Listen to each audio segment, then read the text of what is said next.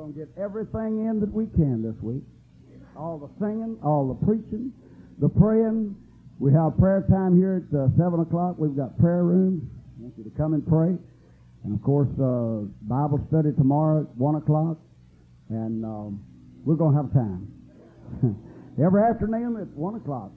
Brother Mefford in Las Vegas. Of course, uh, some of you is already two services late for camp meeting. We really started yesterday morning.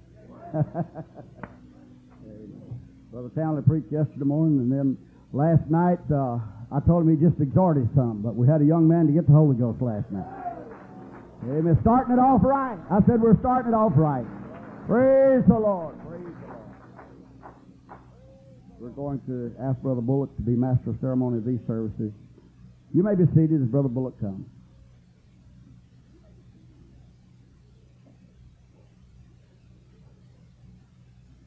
It's good to be in the house of the Lord. To feel His presence. Hallelujah. Amen. We come into His house. We come with a knowledge. Amen. A lot of people don't have. Amen. God has shined a light of illumination onto our souls that we might know and understand. Hallelujah. He said when they were going to be people that were going to praise Him, the only requirement for praise was breath. He said, let everything that have breath praise the Lord. But he said when it came time for worship, he said, You must worship me in spirit and truth. Hallelujah. Hallelujah. Any man that can look around and see the wonderful works of God ought to be able to say, Thank you, God. Hallelujah. But there's a special group of people assembled tonight, washed in Jesus' name, filled with His Spirit. Hallelujah. That knows Him. Hallelujah. Could we stand again tonight? We have prayer requests that we want to take to the Lord. Sister False from Orange is in need of prayer. And continue to remember Brother Myers. And I appreciate all of you that have been praying for my dad, and I'd like for you to continue to remember him. You may have a request tonight if you just let it be known with the uplifted hand. Let's take these needs to the Lord. Precious Jesus, we thank you, dear God, for your goodness. Thank you, dear Jesus. Oh, stand in your presence and the known through the power of the Holy Ghost.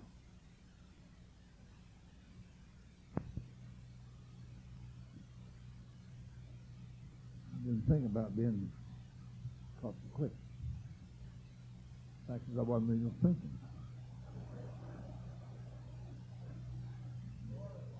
I was listening about that Holy Ghost move, and we need that.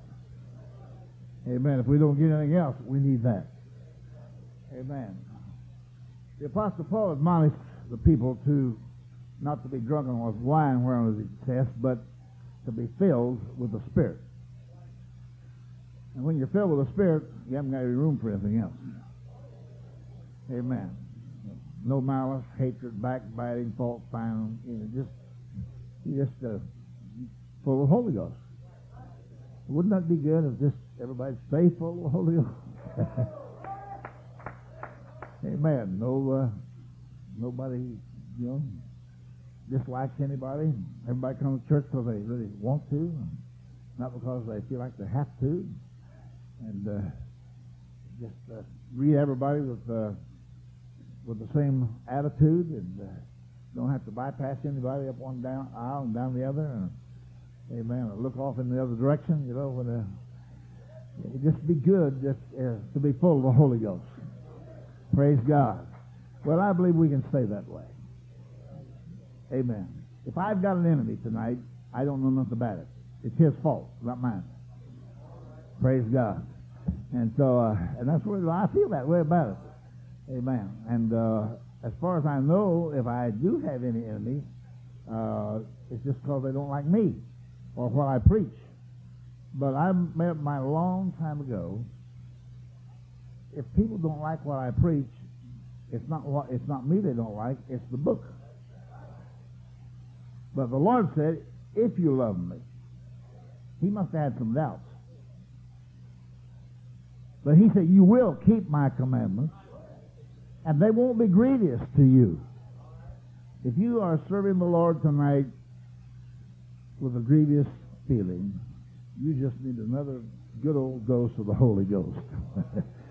Praise God. And so I'm just glad because I, I, I feel the presence of the Lord. He's here. There's no reason why you can't. If there's anybody here tonight and you don't have the Holy Ghost, you can have it before you leave here. It's for you. Won't cost you a dime, at least right now. amen. But, uh, amen. God's real. Amen. The Bible said God is a spirit, and they that worship Him must worship Him in spirit and truth. And without the Spirit of Christ, you're of His. So that puts anybody without the Holy Ghost on the outside. Uh, everybody don't believe that, I know, but don't tell me the book doesn't say it. Amen? So it's just one of those things, you know, when you quote Scripture, when you look at the Word of God, you're not resting the Scripture when you say, if the same Spirit that raised up Christ from the dead dwell in you, it'll also quicken your mortal body and raise you up by the Spirit that dwells in you. He has specified you got to have it on the inside. For without the Spirit of Christ, too bad.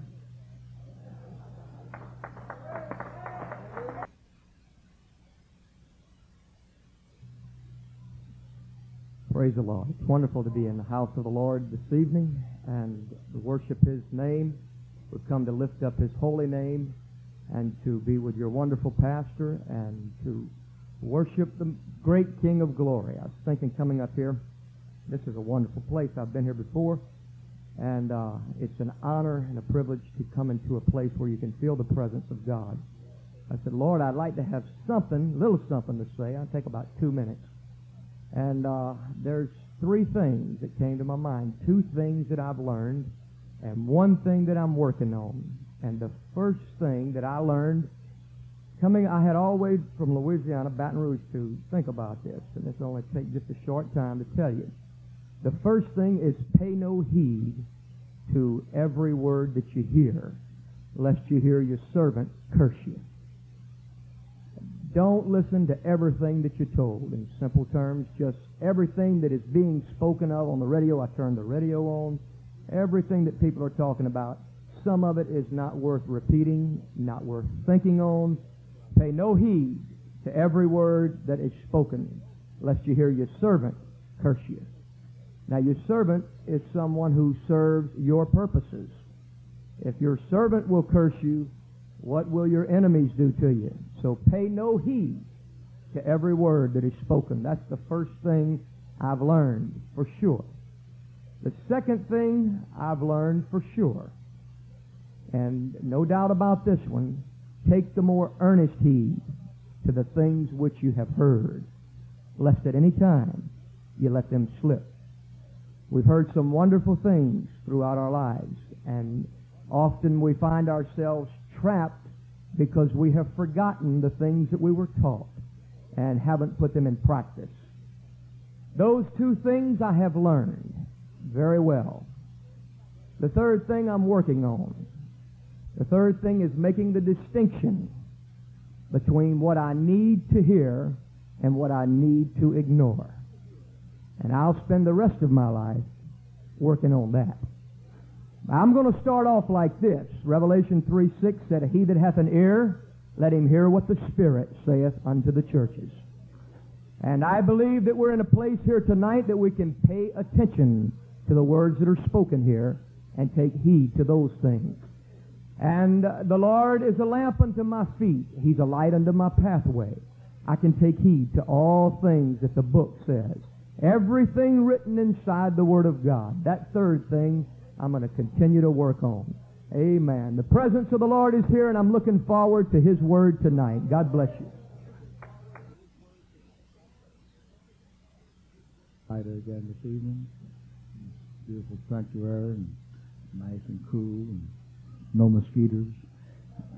I thought about that a while ago when I I remember those good old days. Everybody wants to go back to the old days, but I'll take this here tonight. Praise God. Amen. And I'm glad for my good friends here this evening. Good to be Brother McDaniel. Fine group of ministers here this evening. And I feel victory in Jesus this evening. Thank God. Apostle Paul said in Romans 8 1, There is therefore now no condemnation to them which are in Christ Jesus, who walk not after the flesh, but after the Spirit. Praise God. Thank God for the Holy Ghost. anxious to hear good preacher here tonight. Praise God. Just looking at him, I can tell he can preach. Amen. I'm just ready to hear what he has to say. Thank God.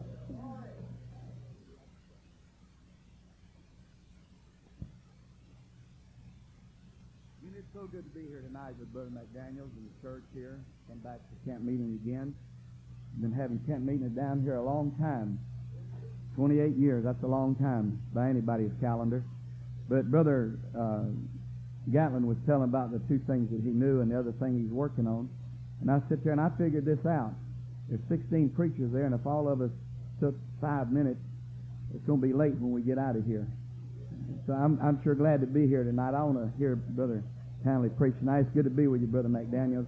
Looking forward to a good time tonight. The Lord bless you. time. I concur with Brother Duplessis. Good to be here. God bless Brother McDaniels and this local church. And I'm looking forward to, to preaching tonight. God bless you.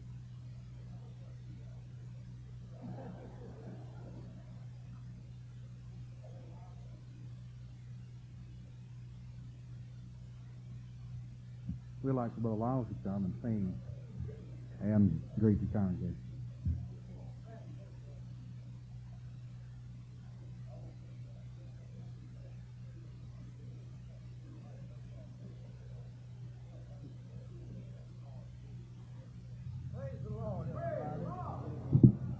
I'm happy in the Lord tonight, feeling good in the soul. How about you? Praise God. I'll take their time and somebody else's. Hallelujah. Hey, I'm glad y'all give me that time, brother. Praise the Lord. Good to be in another count meeting tonight. We're growing older, aren't we? Amen. But the Lord's good to us this evening and good to be in the fellowship with God's people. Thank God I still believe what I started out believing still on the way. Hadn't picked up anything along the journey. A lot of things I've laid down. I want to make it in, don't you? Appreciate Brother McDaniels. Been friends. We're neighbors. We're about seven or eight miles between us. We just don't get to visit very often. Amen. Every once in a while we do. We're out there at the same time. It's good to be invited tonight. I feel like somebody's going to give the devil another round around here this week. Praise the Lord. I feel like somebody's going to expound that old time Word of God this week. Old time Bible holiness and that Acts 2.38 plan of salvation. Won't nothing else save a lost and dying world. You believe that tonight? In the key of F. Y'all help me out. Well, praise the Lord, everybody. Certainly a privilege of ours to be in camp meeting again in Vidor. And I've never come here that I didn't find uh, a real move of the Holy Ghost. And I'm happy today that we can assemble again. Still got victory in my heart. Brother Gatlin speaking about the things that he, uh, three things he learned. I'm having a hard time, and most of us are having a hard time, that my mother gave me when I was just a little fella, um, bringing me up. She said, son, you don't have to put the other feller's light out to let yours shine. And I find that's pretty, uh, pretty prevalent amongst us. You know, we pick up tales and this, that, but Paul said, I desire to know nothing amongst you except Jesus Christ and Him crucified. Happy to be here again. Happy to be here with victory. I'm looking forward to Brother Mefford's evening Bible study and also looking forward to Brother Townsend. Never heard this young man preach, but I know it's going to be good from what I've heard. And I just want to shout my soul. May not can move like you can, but I'll tell you the victory's just as, as much down there as it ever been. Everybody said, Praise the Lord.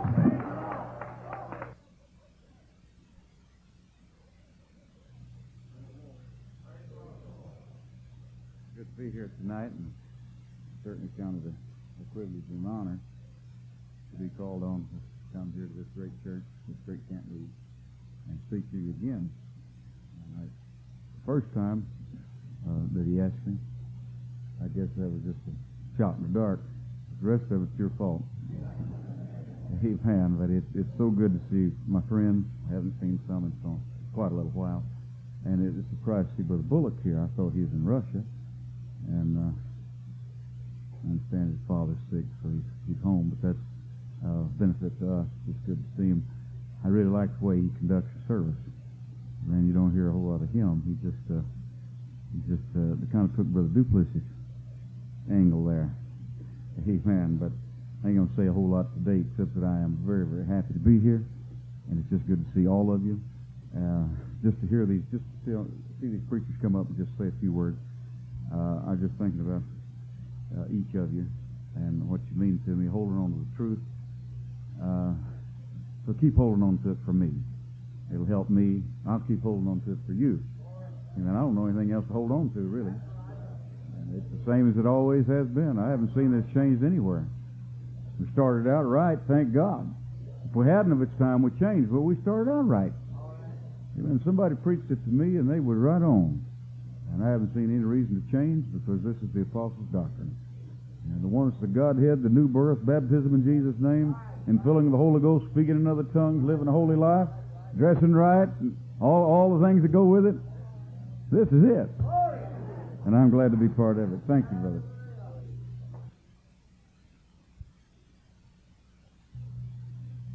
Well, praise the Lord. Good to be in the house of God tonight. I love the Lord. I love His people. And I love the ways of the Lord. And I love the ministry. Praise God. I give honor to Brother McDaniel tonight and uh, and all these other good ministers that are here. I appreciate Brother Mr. McDaniel going to this effort to have a camp meeting for us to get together. We need this, like Peter said when they were on the Mount Transfiguration. He said, "Well, he said it's good for us to be here." and uh, it's good for us to come together. And as Brother Mefford has mentioned, to to see each other still serving the Lord, still holding up a good message. And uh, there are times that we get wondering if there's anybody else out there like Elijah did, but uh, God had a lot of them that he'd never even heard about. And we come to a meeting like this, and we remind ourselves again that there are other good men love this same message and uh, and I'm glad for that. Glad tonight for what we're going to hear. I haven't met Brother Townley, but just briefly, and heard a lot of good things about him. And uh, I'm anxious to hear him. Anxious to hear Brother Mefford again. Brother Mefford is uh, is a good Bible teacher. He's a doctrinal man. He's uh, Bible said to give double honor to those that labor in the doctrine. And uh, I feel like Brother Mefford has as good an understanding of the doctrines as anybody that I've ever ever known. And I'm anxious to hear the doctrines again. Praise God. We're going to have to have we have to believe something to be saved, aren't we? We have to have something to believe. And uh, I'm looking forward to the preaching tonight. Looking forward to teaching. Looking forward to worship. Looking forward to fellowship. God bless you.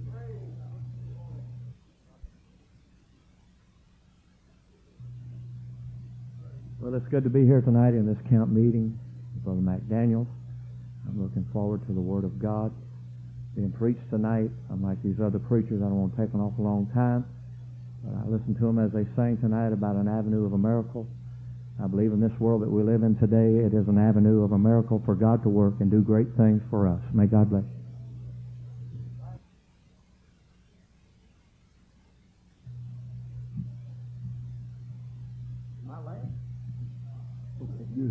Hallelujah. Well, I appreciate truth tonight and uh, all God's done for me. done a lot of things. And uh, just to say appreciate truth and what it means to me and meant to my family over the years is a great thing. I was just reminiscing recently about some, well, sometimes, you know, you go through things and and uh, you have to uh, go back and, and dig up some memories and some things that God's done for you. And I thought about my dad that's in the graveyard tonight uh, in the grave tonight, and he died with the Holy Ghost, with a faith, with a hope. Praise God of being saved. I also have a dad-in-law. All those years that he never, he'd been around truth, and he never uh, decided to come to God till it was the, the last minute. And uh, a lot of folks, I don't think, thought he was, was going to be able to. But we baptized him in Jesus' name. And Brother McFall was coming down the hall uh, one evening when he was laying in that hospital room, and I felt the Lord. And I said, Brother, come in here. Let's pray for my daddy-in-law for him to get the Holy Ghost. And brother, he got it that day. Talked in tongues, talked in tongues, wept, cried. He said, You know, I've been around this all my life. And he said, I've seen it results of it and heard about it. And he said, if I'd only known it was this good, I could have had it a long time ago. And that's two in the graveyard today, my dad-in-law and my dad. And I appreciate God and I appreciate truth. And anybody that can dispute that got problems. Hallelujah. God bless you tonight. Good to be here.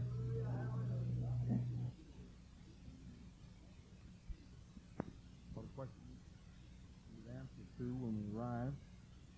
The Lord uh, helped us to locate an apartment uh, relatively quick, just in the first few days we were there. And the uh, unusual thing about that was that the place that He led us to, the individual that was renting the apartment agreed to sign a two-month contract, and he said they don't do that. Well, we didn't know why he signed a two-month contract at first, but the Lord did. He had another place he wanted for us, but it wasn't available yet. And uh, the day after our two months was up, God, the day before rather, our two months was up, there was a new, another apartment in a better place, better location in the city, cheaper apartment, larger apartment, seventy dollars less a month. That was not ready until the day before the other one. Uh, the contract was up, so we thank God for that. That was one of our prayers when we left. God, this is a city of five million people. We don't know where we need to be. We don't know where we need to live. God led us to the place. Hallelujah. Our uh, the service, the place that uh, God gave us to have service on Sunday, is just about uh, about five minutes away from my house. And then uh, we have a place on Wednesday night. We have a service in a different part of the city. Uh, our location on Wednesday night, the people said you can come and have church here. There's no charge.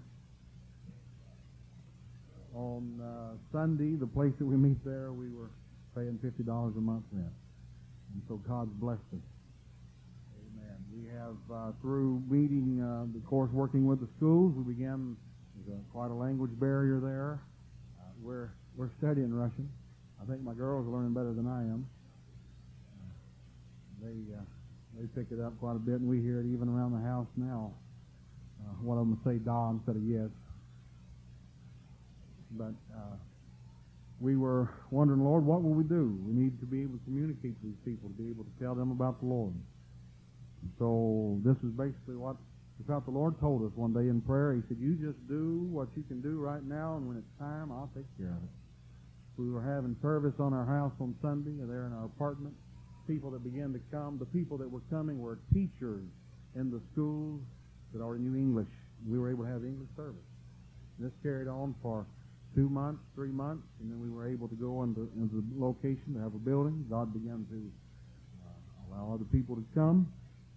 And praying about an interpreter, God led us to a young lady uh, that, and talking with her, uh, what impressed me was the, the fact that there was no jewelry, there was no makeup, there was modest apparel, and uh, she was interpreting for a professor one day in one of the schools, and we said, I don't know, we'll just we'll just talk to her and see uh, what her background is, and we found out she's baptized in Jesus' name.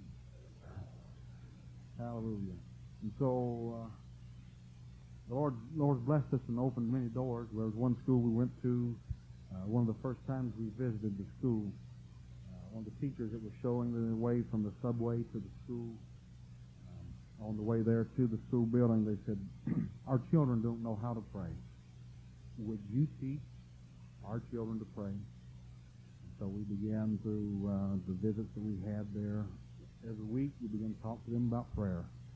And uh, we began to hear them pray. You see, there, the common, the common way of prayer is everybody stands, and everybody prays, but it's either the Lord's Prayer in Russian or uh, they would one pray at a time. So we began to talk to them about in the Bible. It simply said that they were all together and they prayed. And God is a great enough God that if one's praying on this side of the room and one's on this side of the room, He can hear it all and understand it. And we began to hear more than one voice praying at a time.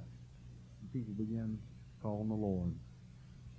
One school we visited, the lady uh, asked me, she said, Would you be able to teach my class about the Bible? Said, I'm sorry, but I've only been reading the Bible for a short time because I was an atheist before, and the Bible's only been available to us just a short length of time. And said, we, I really don't know how to teach about the Bible because I haven't read it very much myself. we began to meet in that school and talk to them about the Bible, about the Lord. Uh, we had invitations that uh, really we we just said, God, wherever you open the door, we'll try to go. And uh, someone knew a Methodist minister there in the city and talked to them and said, we have this uh, teacher from America. Would you like for him to speak at your church? And they said yes, and so we did. And so we uh, we didn't get an invitation back, but we did get that one chance. But uh, there was a Baptist uh, group that was meeting, having Bible study on Friday night, and uh, we were invited to speak to them. We did that. Then, just a week or two later, the one that was overseeing the meeting had to be out of town, and one of the young men that was there said we didn't know who to get to teach the Bible part, so he called me. And so there was no one there uh, to hold any strings on us. No conflict. We just preached Jesus' name baptism. Hallelujah. Hallelujah. God's uh, he's, he's been good to us. We had our meeting there uh, in the center of the city. Brother Ben Weeks Brother Nathan Lee was there preaching for us, and they were there with us for three months. But that week we had, we had met many young people that had uh, expressed desire and interest in church. So that week we had them preaching. There was a pro- professor from the uh, St. Petersburg University of Marine Technology that came. Saw a bulletin posted in the city about the meeting, came, and uh, before the service ever began, he came to me and asked me, he said, this is sponsored by the Apostolic Church. He said, could you explain to me what it means to be apostolic? And so we said, well, let me just briefly tell you what it means to be apostolic. The Apostolic Church is the church that can trace its origin back to the upper room in Jerusalem with the outpouring of the Holy Ghost. I said, we're apostolic because the doctrine that the apostles taught at that time, we still teach today. I said, just to put it simple, the apostolic church is the original church. He said, you're the one that I would like for to come speak to our students at our college. He said, in the humanities department here, he said, we're beginning some new things. He said, we looked at the education of our students and we realized there was a great gap in their learning. They learned engineering. They learned computer uh, technology. They learned a lot of different things, learning different languages, but they do not know about the Bible. He said, would you consent to come? And so April 26th, that afternoon, we went, spoke to a group of college students, some 35 students there.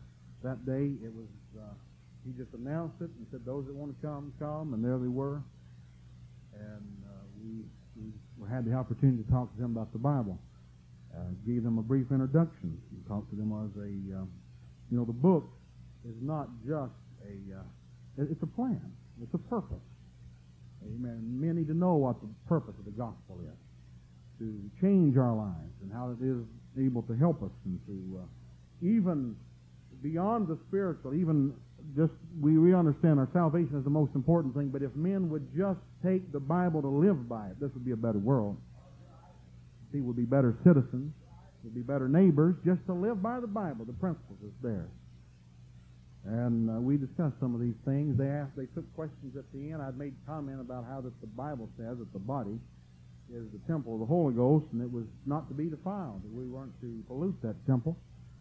And specifically mentioned cigarettes. And a young man raised his hand at the back of the class and said, "Now, I've read the four Gospels. Could you tell me in which of the four Gospels it says that you shouldn't smoke?" I said, "Well, we need to go over to one of the Pauline epistles, the letter at Corinth, where he said that you're not your own, but you're bought with a price, and that the body was intended for the Holy Ghost to dwell in there." And in our discussion, he he accepted that explanation. And then over here comes a hand, and the lady says, Does that mean then if we shouldn't smoke, we also shouldn't drink? I said, That's right.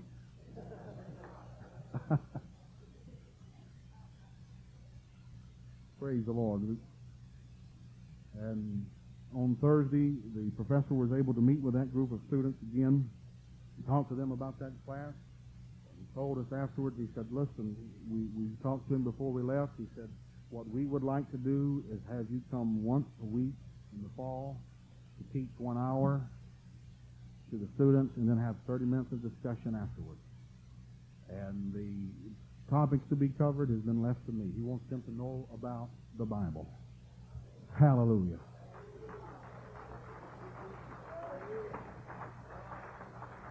Hallelujah. So what we can say is we have seen hearts that are hungry. There are people who are desiring to know truth. One young man sat down in the living room just a day or two before we left. Uh, he's a college student. He told me, he said, I really wish my English was better or that your Russian was better so that we could communicate better. He said, there are things on my heart that I want to express. He said, that I just can't express yet. He said, but I know that there is a way for my life. He said, I believe you can help me find the right way. He said, when the communist re- regime fell, he said, we were without. He said, that was what told us what to believe. He said, now every man is seeking something to believe. And over and over, we heard of people that were wanting something to hold on to. I thank God for truth tonight. Hallelujah. Once again, we don't know. Uh, uh, we don't know what the situation is there. God has the time table in His hand, and we don't know while, how long we'll be able to be there. We don't know what that government's going to do. It's very unstable. But while we are able, we want to preach the truth, and we sow the seed. He's the one that gives the increase. Hallelujah. And we're believing Him for revival in Russia. We appreciate your prayers. We appreciate those of you that's been praying and uh, helping us financially, and we pray that God would bless you. There's there's people there who just didn't know. One 40-year-old teacher, I'm talking one day, she was translating to a group that I was speaking to, and I made mention of Moses, and she didn't know who Moses was. Another college graduate that I was using as an interpreter in another meeting. Uh, we, we visit different schools, and there's different times we have to have an interpreter other than church. And uh, I made mention of the Ten Commandments. Didn't know, didn't know what the Ten Commandments were.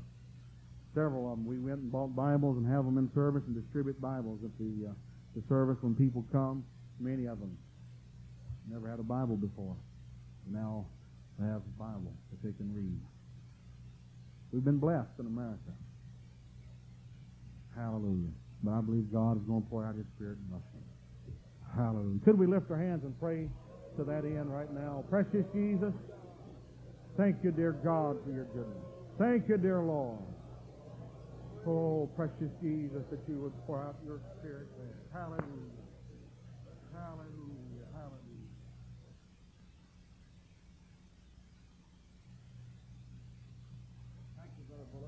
Praise the Lord, church. Boy, that's slick.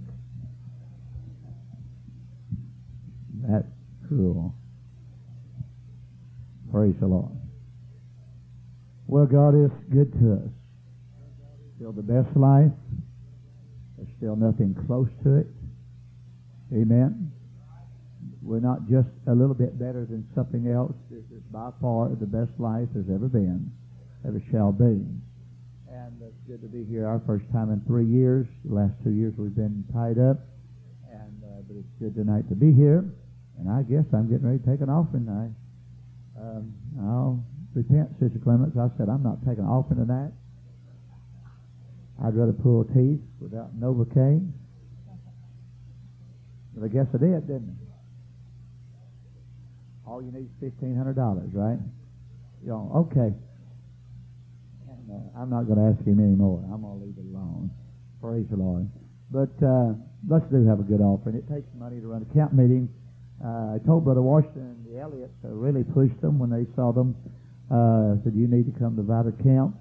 Uh, he just took his home church about four months ago. And he says he wants to be around some strong places and strong meetings.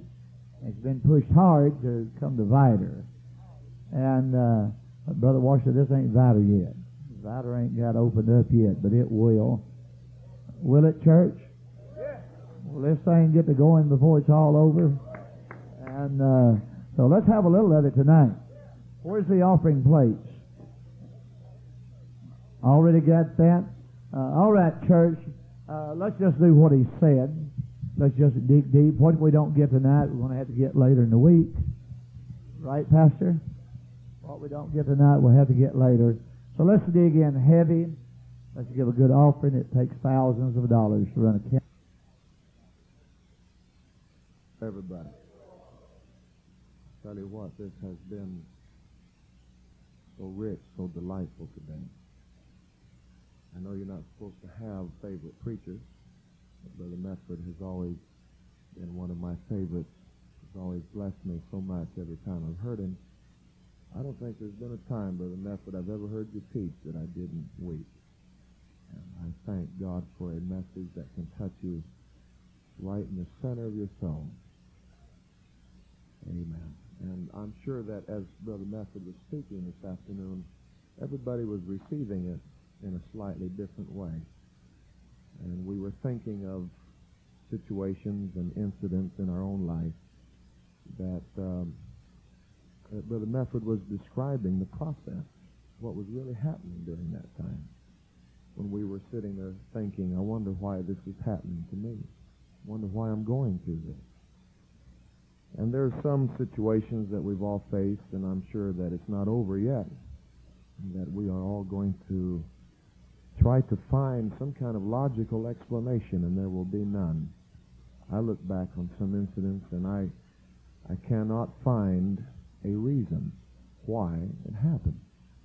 I was thinking back to about five months after I was married, and my wife was seriously burned in an accident, third degree burns from her knees down, both legs. And all of a sudden, my young bride was was uh, horribly disfigured, and uh, uh, at least from a physical standpoint, probably the largest trial that that we had been through. And uh, we couldn't find any sense in it. I was preaching a revival uh, at the time, and what little we had was dedicated to the work of God. We weren't messing around doing something wrong. We were just trying to serve the Lord, trying to please God. I had been so very, very careful about my selection of of a companion, and had sought the Lord so carefully about it. And all of a sudden, everything was was thrown into a uh, well, just a whirlwind and she was in a wheelchair for about six months. Carried her around in my arms. She couldn't really walk. She was in bandages for over two years after that. And uh, we believed every day that God could heal her. And it wasn't that we were trusting God to the point of exclusion of medical help. We did have medical assistance, and if that if that um, bothers you, then I'm sorry, but um, you know we we did it but we still believed God could heal him. And I remember going to the hospital, and my wife was laying there, and her legs were swelled to twice their normal size, and she was shaking from her head to her foot, just in incredible pain. And uh, they had a little cage over her to keep the sheets from touching her. And the cream they were putting on the burns were just melting away, and uh, the doctor called me out in the hall and he said, now, you know, the location of these burns is very delicate. Uh, there's not much flesh in front of the shin bone and it's been burned full thickness. So the possibility of some life-threatening blood clots forming there very, very real. And he said, I, I need you to understand that if that happens, we may be looking at amputation. And I remember getting in my car, and I was trying to be strong in front of my wife, and I remember getting in my car, driving down the road. I just put it on cruise control and got on the interstate and just drove I don't know how long. And the tears just kept streaming down my face. I couldn't stop them. And I was biting my lower lip to keep from charging God foolishly. And uh, there was, uh, I wasn't alone in that car. I know what you're thinking, but I wasn't alone in that car.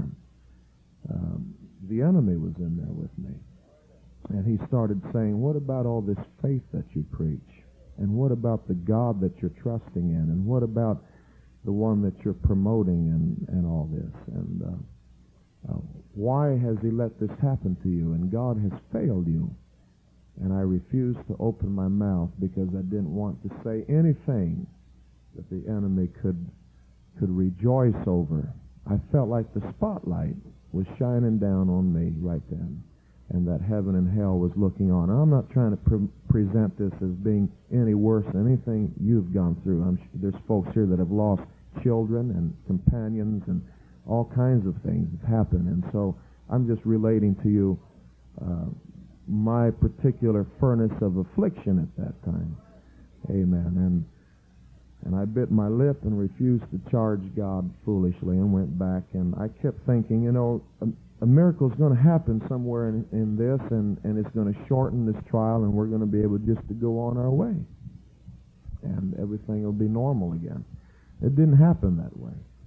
Um, I don't, you know, somebody somebody approached me later and said if so and so would have prayed for her, she would have been healed. And if I have ever gotten angry, I got angry that day. I was sitting in my trailer, and there was some uh, some folks visiting with us in my trailer, and I was on my feet in an instant, and I crossed the few feet. not much space to cross in a trailer, travel trailer, and I had my finger in the face of this individual. I'm kind of ashamed of it now, but that's how strongly I felt right then. I said, "Look, the night that this happened." I called my preacher friends all around the country. I called my father, who has probably seen more people healed in his ministry than any person I am personally acquainted with. And by the time a week or two had transpired, there were churches full of people all across America praying. Thousands of people were praying for my wife. I said, You mean to tell me that none of us had any faith? I don't believe that. I don't believe that. I think the faith that was being exercised is what we heard this afternoon, believing that God was still on the throne. He was in control. I was still preaching a revival. I went to church that night. Uh, that night. And I, I felt like heaven and hell was watching and standing on the platform getting ready to preach. I made myself lift my hands and say, God, you're still a big God, and you're still a healer, and you're still a miracle worker, and I'm still going to serve you, and I'm still going to love you, and I'm still going to follow you. Amen. You know, to this day, I don't understand it all. Uh, it left some severe scars. We went through a lot of trouble. My wife, to this day, has a lot of pain. She's on her feet very long. Uh, there's not much circulation.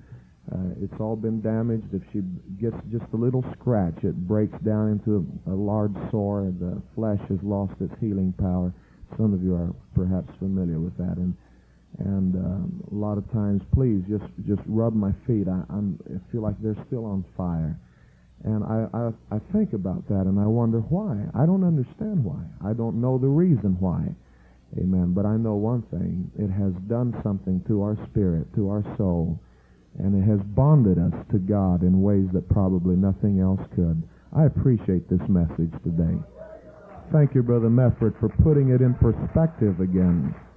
It's so easy at a time like that for folks to think that if God doesn't operate in a predefined fashion, that he has let us down. Amen. I don't know what was being applied then, if it was the salt or the sulfur or whatever it was, but I'm glad he did it, and he's done a whole lot more since then. But I'm glad that my faith is still intact today, and I, I pray that it'll stay that way. I think one of the most beautiful statements in the Bible is when Jesus approached Peter and said, I have prayed for thee, that thy faith fail not. Oh, I'm so glad the Spirit liveth to make intercession, aren't you? Praise God, praise God. Let's just lift our hands and love Him today. Thank you. VR for sharing that with us. I'd heard that story some time ago. Very touched by it. God's a good God, isn't he? Miller, not expecting this, but the church knows that we went through the tragedy of. One one moment you're the happiest man in the world, The next moment, you're the saddest man in the world. But it has taught us that life goes on. Amen. And yes, Brother Mefford, we've been through the fire. And uh, I've got my mind made up.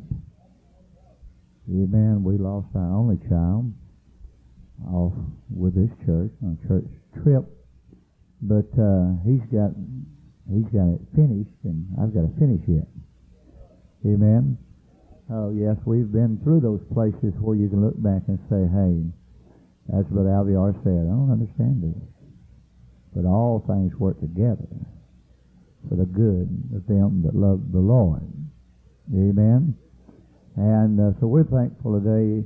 I, I told Brother and Sister Washington, I referred to them last night. They came down from Mississippi to be in this meeting, having never been, you know, in the deep south to a meeting. And uh, I said, Brother Mefford will definitely teach you something you will not forget and apply it in a way that you can use it. And I'm so thankful today. It's another one of those messages, Brother Mefford, I personally never forget. And when the heat seems to be turned up, let's just look at it. Amen. And say, God, hallelujah. Some more impurities that's going into the kupa. There's some more gold. Amen. When it's all over. Let's all just, won't we all just stand him and love him for what he's done in our lives? Whether it brought tears to our eyes or whether it made us shout. Amen, church. Whether it made us shout or whether it broke tears in our face. Thank you, God, for everything that refined me. Come on, go right ahead. The elder said there's different processes. But God, whatever process you use, whatever you go through, the old way or a new high-tech way, whatever, God, as long as it refines me, go right ahead. The Bible said lift up holy hands. You ever lifted up hands that you didn't feel like was holy before God?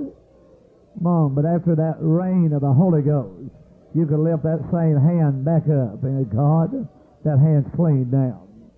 Amen. I said that hand is clean now. I can lift it up pure and holy without that wrath, without doubt. Thank you, dear God. Love you one more time, Elder. Thank you, Jesus.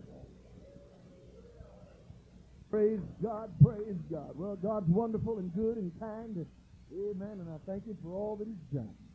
I'd like for us to take just a moment right now and pray for Brother Bullock and his family. His dad passed away this afternoon. Wants God to be with that family. Could we just do that right now? Father, you understand and know every need.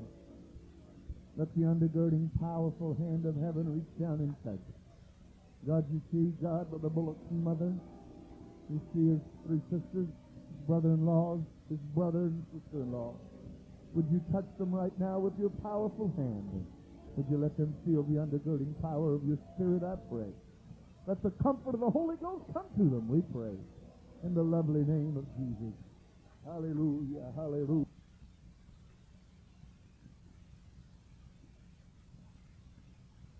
Long way up here. Amen. Well, the Lord certainly is good, and uh, we want to say that it's a great privilege to be in this meeting and hear what we were are privileged to hear this afternoon. And uh, I like teachers that will just take their time and take you somewhere and tell you something. And uh, I love high meetings, and I wouldn't be without them. I thank God that we sit and give our mind to somebody that knows where they're going and what they're saying, and listen to it, and get something that we can take home with us that'll really be a blessing. And certainly that happened today. And uh, we appreciate that good message, Brother Mefford. And I'm looking forward to hearing Brother Townsley tonight. I've heard so much good about him. And I realize it's God and His blessings that makes us what we are. And uh, I'm looking forward to just having a good time around here tonight. I want to feel God. I want to leave saying, surely God was in this place. I'm not satisfied just to have kind of a just a little move, and uh, I'm not satisfied just to feel God in just a measure. I like to feel God in a special, special way. I'd like to go home and say, God, I felt you in a great way. I like to leave and the Spirit of God still with you, the Word of God still real to our hearts and our lives. And I think that takes us just opening up and, and uh, opening up our hearts and our minds and just worshiping God from deep down, way inside. I'll tell you, if Pentecost ever gets quiet and dead, it's going to bother me. I like to have a good time in the Lord. I like to feel God. I like that that's real, that that you can feel. Amen. Something about the Spirit of God, it makes everything real. Us preachers can preach better when God is moving and heaven is moving. Everything better. Every testimony is better. Everything we do is better. Amen. And I, I like what I feel, and I, I'd like for just to really all of just really turn loose here tonight. And uh, I was in my office praying uh, some months ago, and I guess you don't you don't get too old to go through trials. I guess I went to a, just a place I hadn't been to in a long time. And all I need to do is stay in the office a lot, keep praying, keep looking at myself. But one day I was crying and praying. I said, God, where can I go just to hear? I don't want to hear somebody that's talking about what somebody's doing out yonder somewhere. Or uh, and, and I know all of the evils out there. We need to hear about them. I said, God, I'd like to go somewhere and just hear something. I need direction. I need something from you. I need something from heaven. And I'm glad I'm in a meeting where you can come and get that direction. Could you raise your hands and just love God with me tonight? Thank you, Lord. Love, appreciate Brother McDaniel so much. And uh, I said, well, I've been here when I was uh, preaching, teaching once. I want to go when I just go and hear. And I come here because I want to hear from God. Hallelujah. And uh, I'll tell you, we uh, God has just been so good and moved in such special ways in the last few weeks. I just can't uh, hardly contain myself. Uh, just something about it, brother. I can't take it when things get quiet. When things get where a preacher don't have all the liberty he needs, it bothers me. But I, I believe Pentecost today ought to fight harder than we've ever fought before to keep that good move of God. We're living in a day when folk want to get sideways, get wrong attitudes, get their minds on one another, and some little something that don't amount to anything. Brother, we need to forget ourselves if we ever did in our lives and get our minds on heaven and on God. I don't care what my children do or what anybody else does. I'm going to make heaven my home. I don't care what others want. I want to feel God when I go to church. I want to enjoy it. Enjoy the presence of a living God. Keep walking right and living right. This is no time to let up and think you can play around with sin. No time to play around with sin in this hour. Brother, it's time to live right and walk right. Talk right, do right, and do the will of God and do what God has called us to do. Brother, let Pentecost go and see how much sin they can do and how much they can pick up and count. I don't know part of that. I want that that's real today, the real move of God with a good, clean, holy life. Walking right and talking right. Hallelujah. Praise the Lord. And I'll sit down. I, I just, just, uh, but I was at a meeting and not long ago, and I enjoyed a preacher talking about winning souls. And uh, I don't know really a lot. We're doing all we can do in our city. And I've had Bible studies and everything. I've been there 31 years and uh, have had a growing church. And I don't know how to do it. All I know is if you live right and stay right, keep attitudes right, keep a burden for God. Brother, there ain't enough devils in hell to stop a church from growing. Amen. But I'm glad. Hallelujah. I believe that with all my heart. And I probably, I hadn't done a lot, done what we could. Probably got the fastest growing church and all the ones in my little city. And uh, God has blessed us there. I don't know how to do it, but I'm not afraid to try anything I can. But I'm going to tell you, I'm not out. I'm, I'm not falling for just uh, everything I hear today. I believe what we need at Pentecost Day is get back to the old-fashioned altar, get back to dressing right, living right, talking right, walking right. There ain't nothing. That's the way they had revival in the old days, and that's the way we're going to have it now. Get adultery just as far from the church as it can be. No fornication, no adultery, no ungodliness, no filthiness. Amen. This ain't no time to feel sorry for folk and pat them around and say they can't help this and you got to help them with the cigarettes and help them with this. I've heard enough that kind of preaching. I don't believe that. I believe you get a hold of God, you'll get rid of your cigarettes. You'll get rid of your television. You'll get rid of those things that are not right with God, and brother, it will bring an apostolic Holy Ghost revival. Amen. Well, I don't know why I'm, I don't want to take time. I'm looking forward to this good preaching tonight. I don't usually do this. There's something just bubbling in here. You go off these meetings, all they can talk about is how they pet folks and pamper folks and, and try to put up with things. Brother, I'm serving a God, his arm is not short. I'm serving a God that will deliver you. I'm serving a God that will bring you out. I'm not serving a God that you got to pet around, sin around. God will take sin out of your life when you get right with God. Amen. This ain't no time. This generation makes me sick. I feel like I've outlived my generation. I tell the young people in our church and around, brother, it still needs to be preached straight. They might not believe in whipping a youngin. Got a got a weak-kneed generation that don't believe in nothing. But brother, it's about time them get up and get to believing something. We're in the church of the living God. God's not going to pet us. God's gave us everything that we need. Can you raise your hands and just love Him with me? Praise the Lord, everyone. Amen. Good to be in camp meeting 1994. Brother and Sister McDaniel and the church family here. And uh, I'm sorry that I missed the afternoon service. Sound like you had a, a good time of teaching and receiving of what God had for you. Amen. It's always good to hear good old-fashioned teaching and preaching. Hello. Must have said something wrong. Amen. I always enjoy teaching. Always enjoy preaching. Amen. We wouldn't be what we are today if we're anything in God without good old-fashioned apostolic teaching and preaching. Amen. But I thought about the scripture before I stepped up here.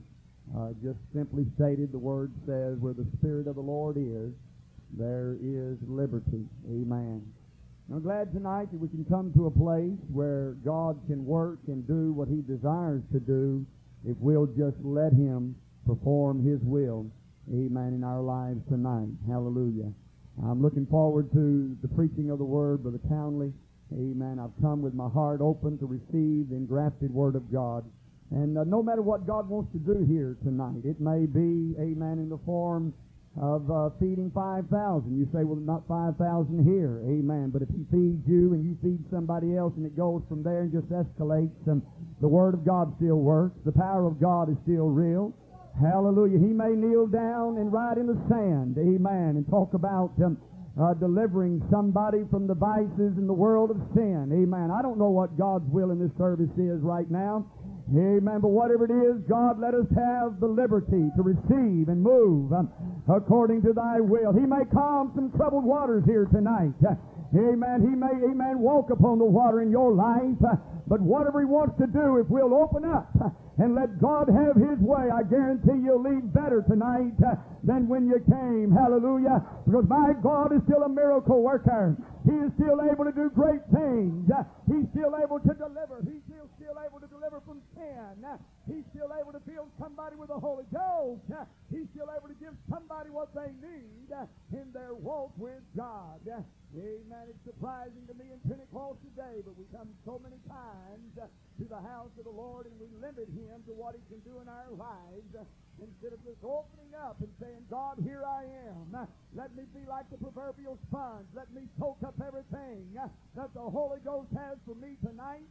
And I guarantee you'll be a much better child of God when you leave here tonight than when you came in uh, if you'll be willing just to receive what God has for you in this service. Uh, Let's give the Lord a good hand clap of praise.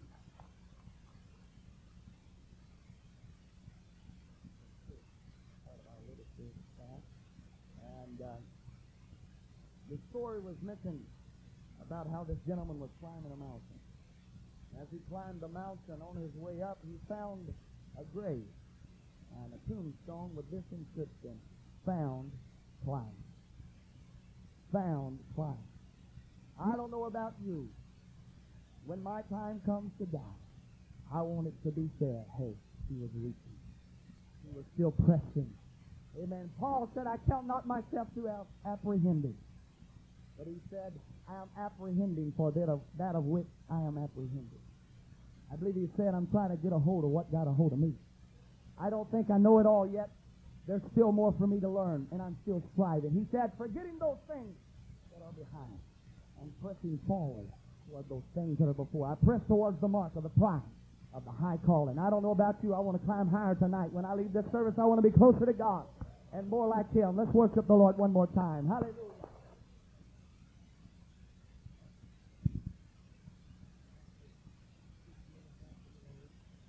sorry that I had to talk. That's the way throat. I whispered a funeral yesterday, and uh, they couldn't hear what I was saying. I know not at the graveside, but we wanted to come over tonight and just sit and enjoy the blessings of the Lord. I feel what I like, and I like what I feel. I thank God for what he's, he's doing. We would like to invite next week the Lufkin to our camp meeting, United Pentecostal Church. We need some help brethren, we need some help. Evil abounds in this world because good men do nothing. There's too many people got their holiness at home. Mm. I don't want to. I don't want to be ugly. I'm just telling you. Sometimes we take our holiness and we keep it at home, and we need to share it with a dying world. And I trust and pray if you get to come that you'll see Brother Creech on the street, and we'll be worshiping God. And I'll, I'll let you know one thing. There'll be some things going on there that I want to prove of. But when people begin to preach about holiness, the love of God, and the things that are important to a good Christian life, I believe I'm going to be on my feet. Letting the world know that we're not going to all stay home. We're not going to all just tuck our head and say, well, let them do what they want to do. No, sir. We're going to fight. We're going to fight. It's worth fighting for. I feel a good spirit here tonight. Elder, I, I'm glad I got to come. Appreciate you coming over and being with us at the death at the funeral. God has been good to. We can continue to work together and pull together and see a move of the Holy Ghost. God, we need revival. We need revival. There's enough sin and corruption creeping in the church for trying to get in. It won't be in these churches. It won't be in these churches. But he's trying. And some of us going to fight a good fight of faith, aren't we? Aren't we? Aren't we? Hallelujah. Let's do God's will. Good to be here tonight. God bless you.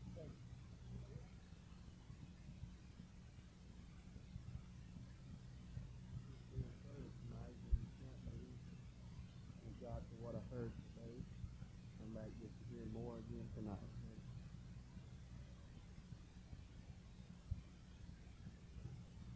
Come up here and tell us something good about the Lord. Bless my good friend. Little young blonde-headed one. Praise the Lord. It's good to be here. Brother McDaniel, Sister McDaniel's church family. It's been a while since we've been here, I think a few years ago. I'm thankful to be in the house of the Lord, thankful to be able to feel the presence of God. We felt it here as we worship tonight. You know, I was thinking uh, kind of along the same line, I guess, as Brother Gilmer. You know, the Scripture tells us, it says, of men born of women there is none greater than John the Baptist, notwithstanding, or in spite of, or what you want want to say, greater is he that is in the kingdom of God. Hallelujah. The least in the kingdom of God. Well, you know, sometimes we take that and want to run with it, but he's not talking about that we're better off than John the Baptist, that we lived a better life than he did, because we probably don't. But he was talking about the position that we're in. He's talking about the time uh, that we're living. And you see, the greatest thing that God ever gave to mankind is the baptism of the Holy Ghost. Hallelujah. There's nothing in the world that is like it. Hallelujah. But you know, the thing about it is we've come to a point where it seems like sometimes we can't appreciate it enough like we should. We're living in a time of plenty. We've got, like it says, almost in Laodicean church, rich, increased with goods, have need of nothing. But I'm going to tell you something. We have a need of God tonight. We have a need for the things of God. We need to get down and begin to press. We need to reach out and grab what God has got for us. I know that we're living in the end time. And the thing is that the Bible tells us that we'll have little strength, the church generally, but you can still have power with God if you'll still reach out and seek Him. Hallelujah. Where are we? Where are we today? Thank God we're looking for the coming of the Lord. You would think that uh, that would draw us closer and closer and closer to God. But the gen- generally the church is moving away from God. We have don't have too many places that you can go that you can really feel the presence of God. Hallelujah. But it sure is a joy when you can find one where people will worship the Lord. Hallelujah. I was thinking about my grandson. He's over there in Kerrville. My son is there. And whenever they moved, I think, out to Odessa, he was trying to orient the boy when he was smaller. So he was driving around and he asked him, he said, Zach, where are you? The boy looked at him and he says, I'm right here. well, he was trying to find out. But where are we tonight? Hallelujah. I'll tell you what, we can get closer to God if we want to. We can have anything we want from God if we're willing to pay the price. Hallelujah. I'll tell you something right now. Revival has not ended. There are still people to be saved in this world today because the church is still here. Hallelujah. Thank God. I believe that we're going to gather the few just in the end time because I'm looking for the coming of the Lord. May the Lord bless.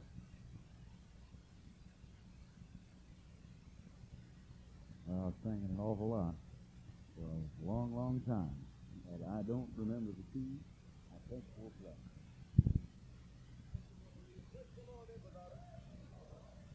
Glad to be here tonight in Texas. I'm here because I want to be. Good to be here with Brother and Sister McDaniel, this fine church family, and all of these good apostolic preachers. Hello. As this church should be, and everyone else from any other churches, you need to thank God you got a good apostolic preacher preaching to you and telling you the way to go. I thought if Elder Chris Gilmer got up here and kind of laid a little trend of what should be the main trend of any camp meeting, any service, is preaching the truth. Come on now, the truth, the unadulterated Word of God. And I sit there and I begin to count up how long I've been in the Holy Ghost and the Holy Ghost been in me and how long I've been preaching.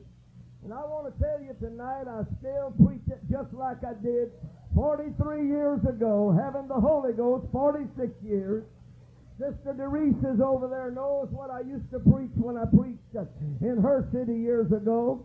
And men that preach revivals for me and special services here that are here tonight know what I preach. And I thought about John the Baptist. He was out of style in his day as far as the style of the dress and the style of the delivery and the style of the dice. But let me tell you, when that long, fuzzy-haired man with that robe of, of, of wild skin got up there and began to preach, he said, Oh, you generation of vipers and hypocrites who have warned you to flee from the wrath to come.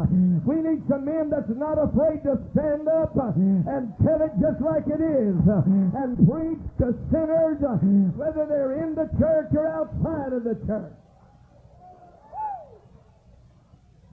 I'm excited. He got my, my inner spirit stirred up. And I thought about a saying I've known for many years the sedative that hides the need for surgery when it is too heavily diluted. It is no longer an asset, but it's a liability.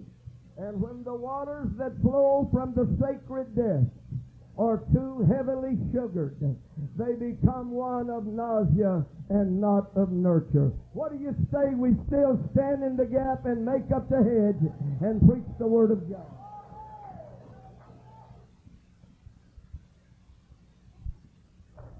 Praise the Lord, everybody.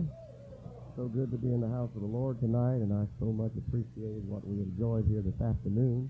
And I'm glad that there's still an appetite in my soul for preaching of the Word of the Lord. Amen. And some folks today are filling up the emptiness within them with a lot of things that does not satisfy. But I'm glad for the living bread. Amen. I'm glad for the living bread of God's divine word. And uh, I'm certain that we'll be hearing a great message tonight from Brother Townley. We're looking forward to that. And I was thinking all day about a passage that I read late last night, or maybe it was early, early this morning, around one o'clock or so. And uh, read again the old story of Jesus going into a certain city and going into a certain home in that city, and invited there by Martha. And I looked again at those scriptures, so familiar to all of us. Jesus is in the house, and Martha is cumbered about. The Bible said, with much serving, cumbered about, just weighted down with a lot of concerns and a lot of cares, while Mary sat at the feet of Jesus. Two very diverse attitudes, all under one roof. Two very different personalities, different spirit, different motives, all under one roof. I wonder tonight, I, I, I believe in every service there's Marys and, and there's Marthas. And I'm here, I trust, before God at his feet. I want to hear something from the Lord tonight. Amen. Amen. And it's so easy if we're not careful to get cumbered about things, and I'm certain that Martha felt very justified in what she was doing and uh, wanting to be hospitable and take care of her guests that had come. But Jesus did say one thing is needful, and Mary hath chosen that good part which shall never be taken away from her. My faith is that I could receive something in this place tonight that would never be taken away. Praise God. God bless you. It's great to be here tonight.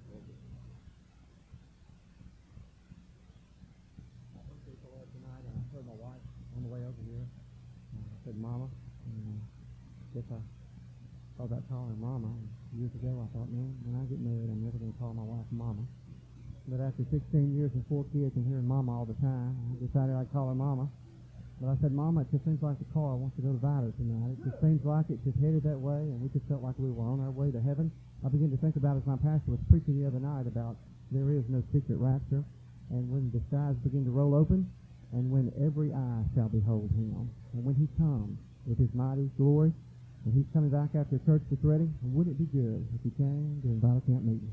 No one knows the hour or the time, but I just wouldn't be surprised if God looked on his calendar and picked one of these third weeks in June and came after church that was ready. And I want to be part of that number. I love the Lord and appreciate him tonight.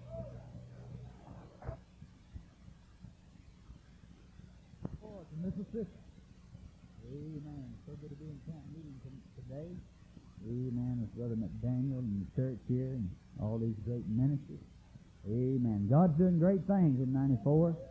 Amen. We were uh, in revival not too long ago with Brother and Sister Clement. Amen. They came and preached for us. And, uh, we had been a long time without a miracle at our church.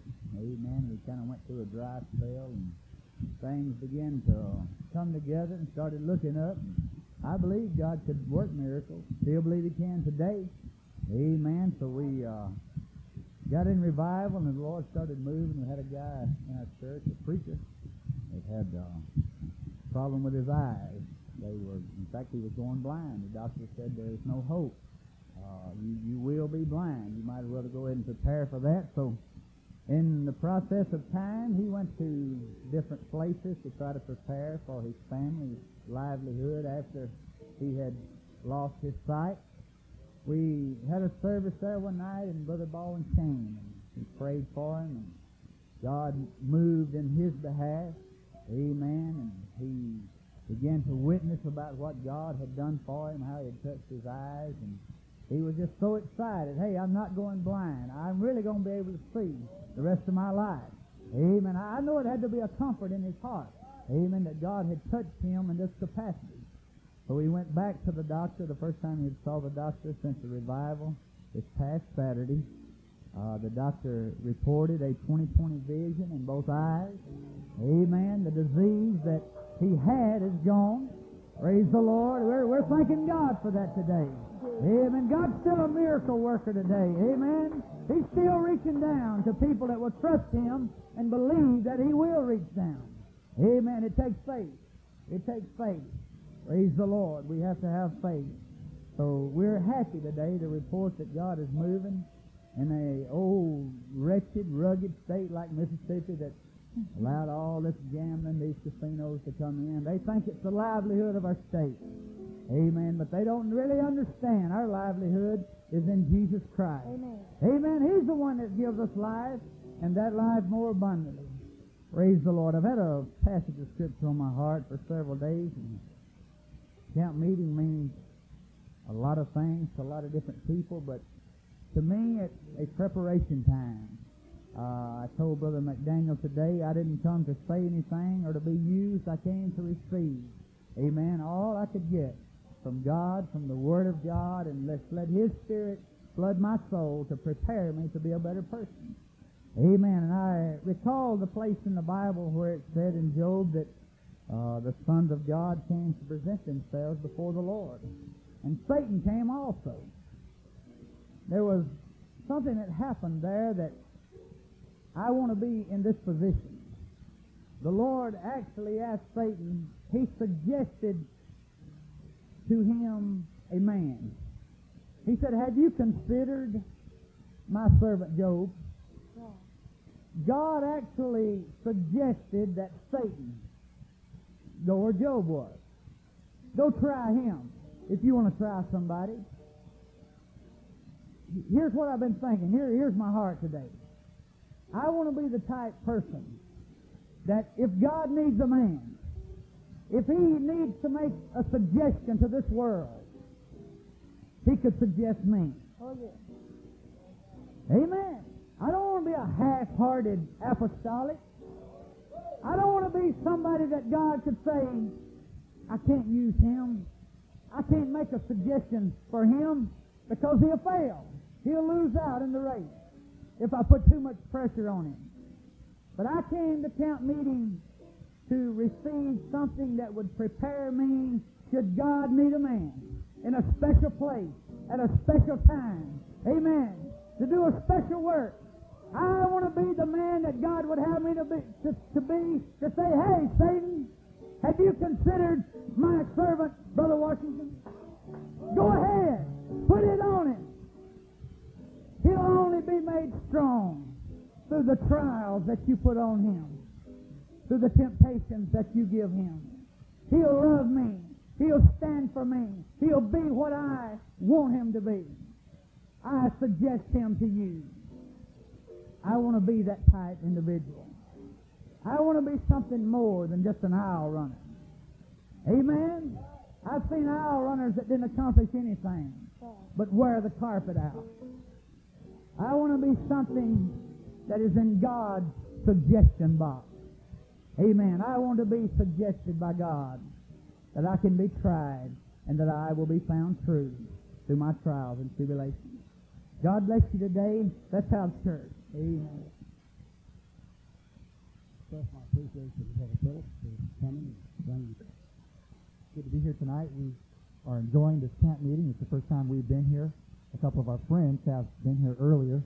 Uh, Brother Gilmer had recommended this meeting uh, to me and Brother uh, Townley. I found out he was preaching here and also Brother Mefford. So we decided we would come and visit with you folks. We've enjoyed what we feel, and I am trying to expand my uh, contacts and meet folks of like precious faith that believe in holiness and believe in this message that I received almost 18 years ago. Amen. I still believe that you have to keep your life clean to retain the power of God in your life. And many today are not uh, retaining uh, what they used to retain, but we appreciate you folks who feel the true spirit of the Lord here. And I was thinking uh, when I first received the baptism of the Holy Ghost, I came from an unsaved family, had long hair, and uh, got the Holy Ghost at about 15 years old. And the most important thing in my life at that time was just rejoicing that having uh, received the message of Jesus' name baptism, the infilling of the Holy Ghost with the evidence of speaking in other tongues, and then all the things that began to be taught to me, holiness of lifestyle. That is what that I really rejoiced about. But as life progresses, you begin to sometimes get away from the basic things that give us joy. And uh, nothing in this world will ever give us satisfaction outside of just rejoicing in the Lord. We sometimes we we uh, we try to work for automobiles and various accomplishments, even in the church, and none of those things will ever really give us the joy that, uh, that the Lord wants to give us just because we are saved. The Bible said, Rejoice in the Lord, O ye righteous. Amen. And I'm glad that my sins have been washed away by the precious blood of Jesus and that I've been baptized in that name. Recently, I've been uh, praying and really trying to get closer to the Lord, and I've really just been dissatisfied with the depth of my Christianity, and I know that in saying that, perhaps I expose myself to criticism, but I want my Christianity to be more than just the equivalent of, of even a doctrine. I love this doctrine. I want to love it with all of my heart. But I believe that when the Lord first called his church, as Brother Mefford related to us uh, this morning, that his intention was to have a people that would be close to him. And if you look closely at the word of the Lord, the reason there is a New Testament is that the Old Testament uh, was not sufficient for people to know the Lord in the close relationship that God wanted them to have. The book of Jeremiah, chapter 31, the Lord said, I'm going to make a new covenant with the house of Israel. And he said, Not according to the old covenant that I made with them. I will write my law on their heart, which is the baptism of the Holy Ghost. On their minds will I write them. And he said, They shall not uh, anymore uh, say to every man, Know the Lord, for they shall all know me from the least of them unto the greatest. And so when Jesus came, we find a testament that uh, was put into force that brought us closer to the Lord than the Old Testament was able to bring us to.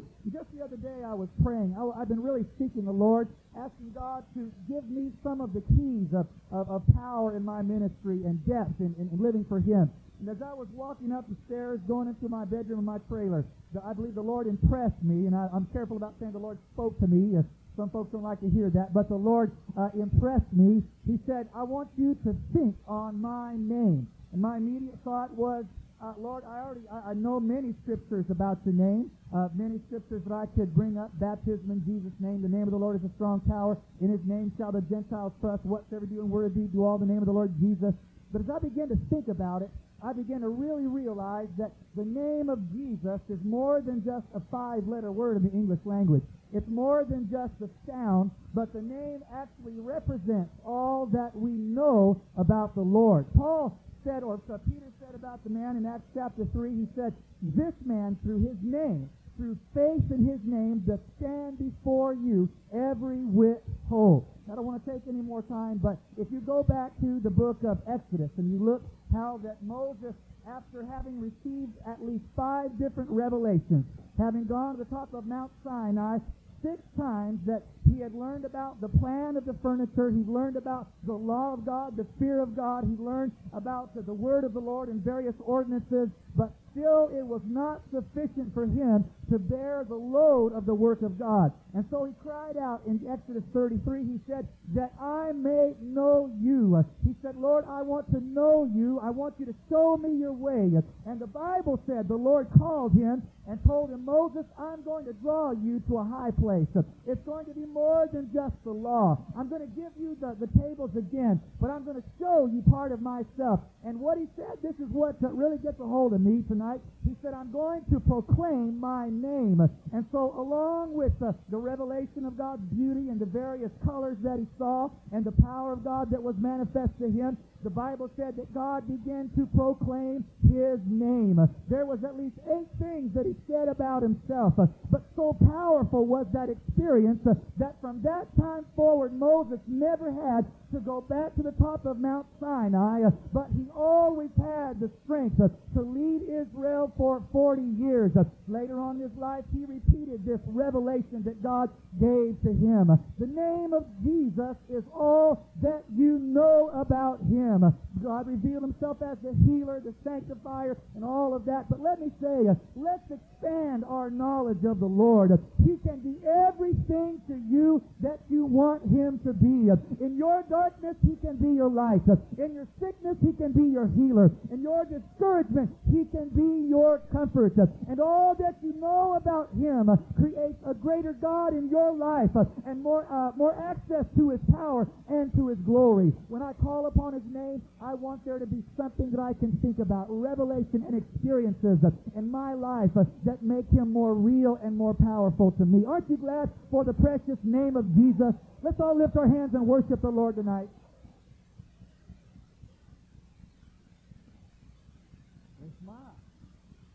All right. I like what I see.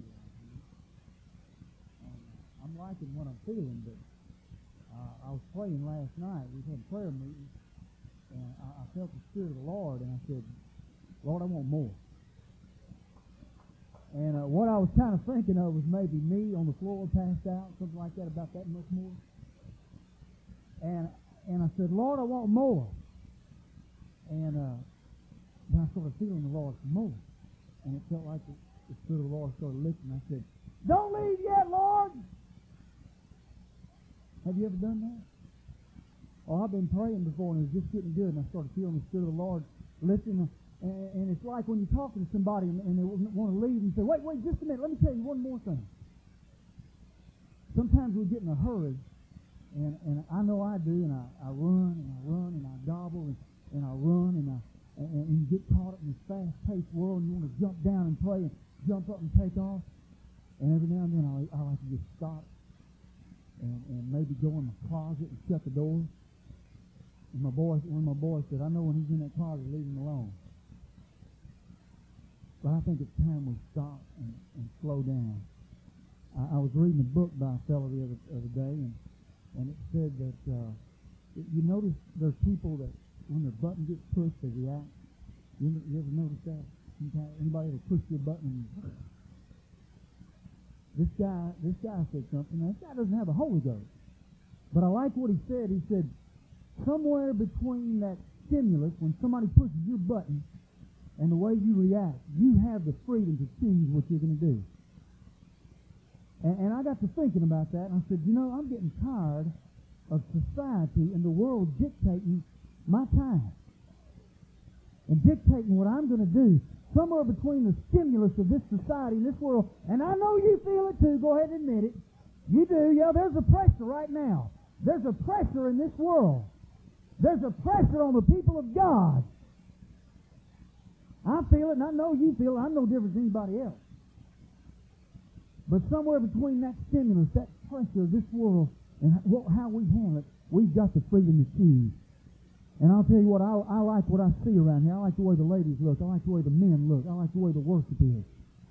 I have made up my mind. I'm not going to let the world dictate how I'm supposed to look.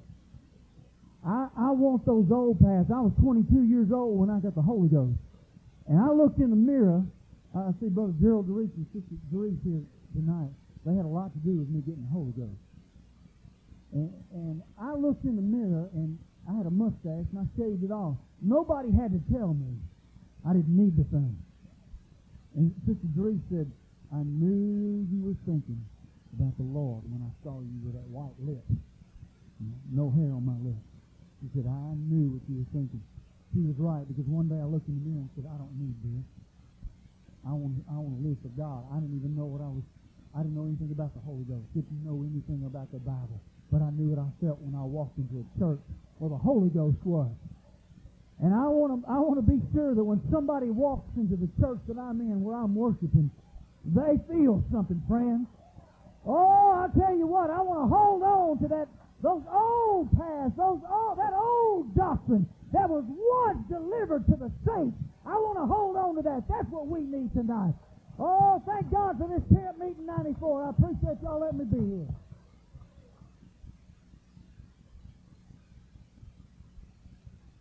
Thank you, Brother County. My, what a privilege it is to be in the house of God. Amen. I love this church. I, I'm thankful for uh, the witness in Vidor, Texas that this church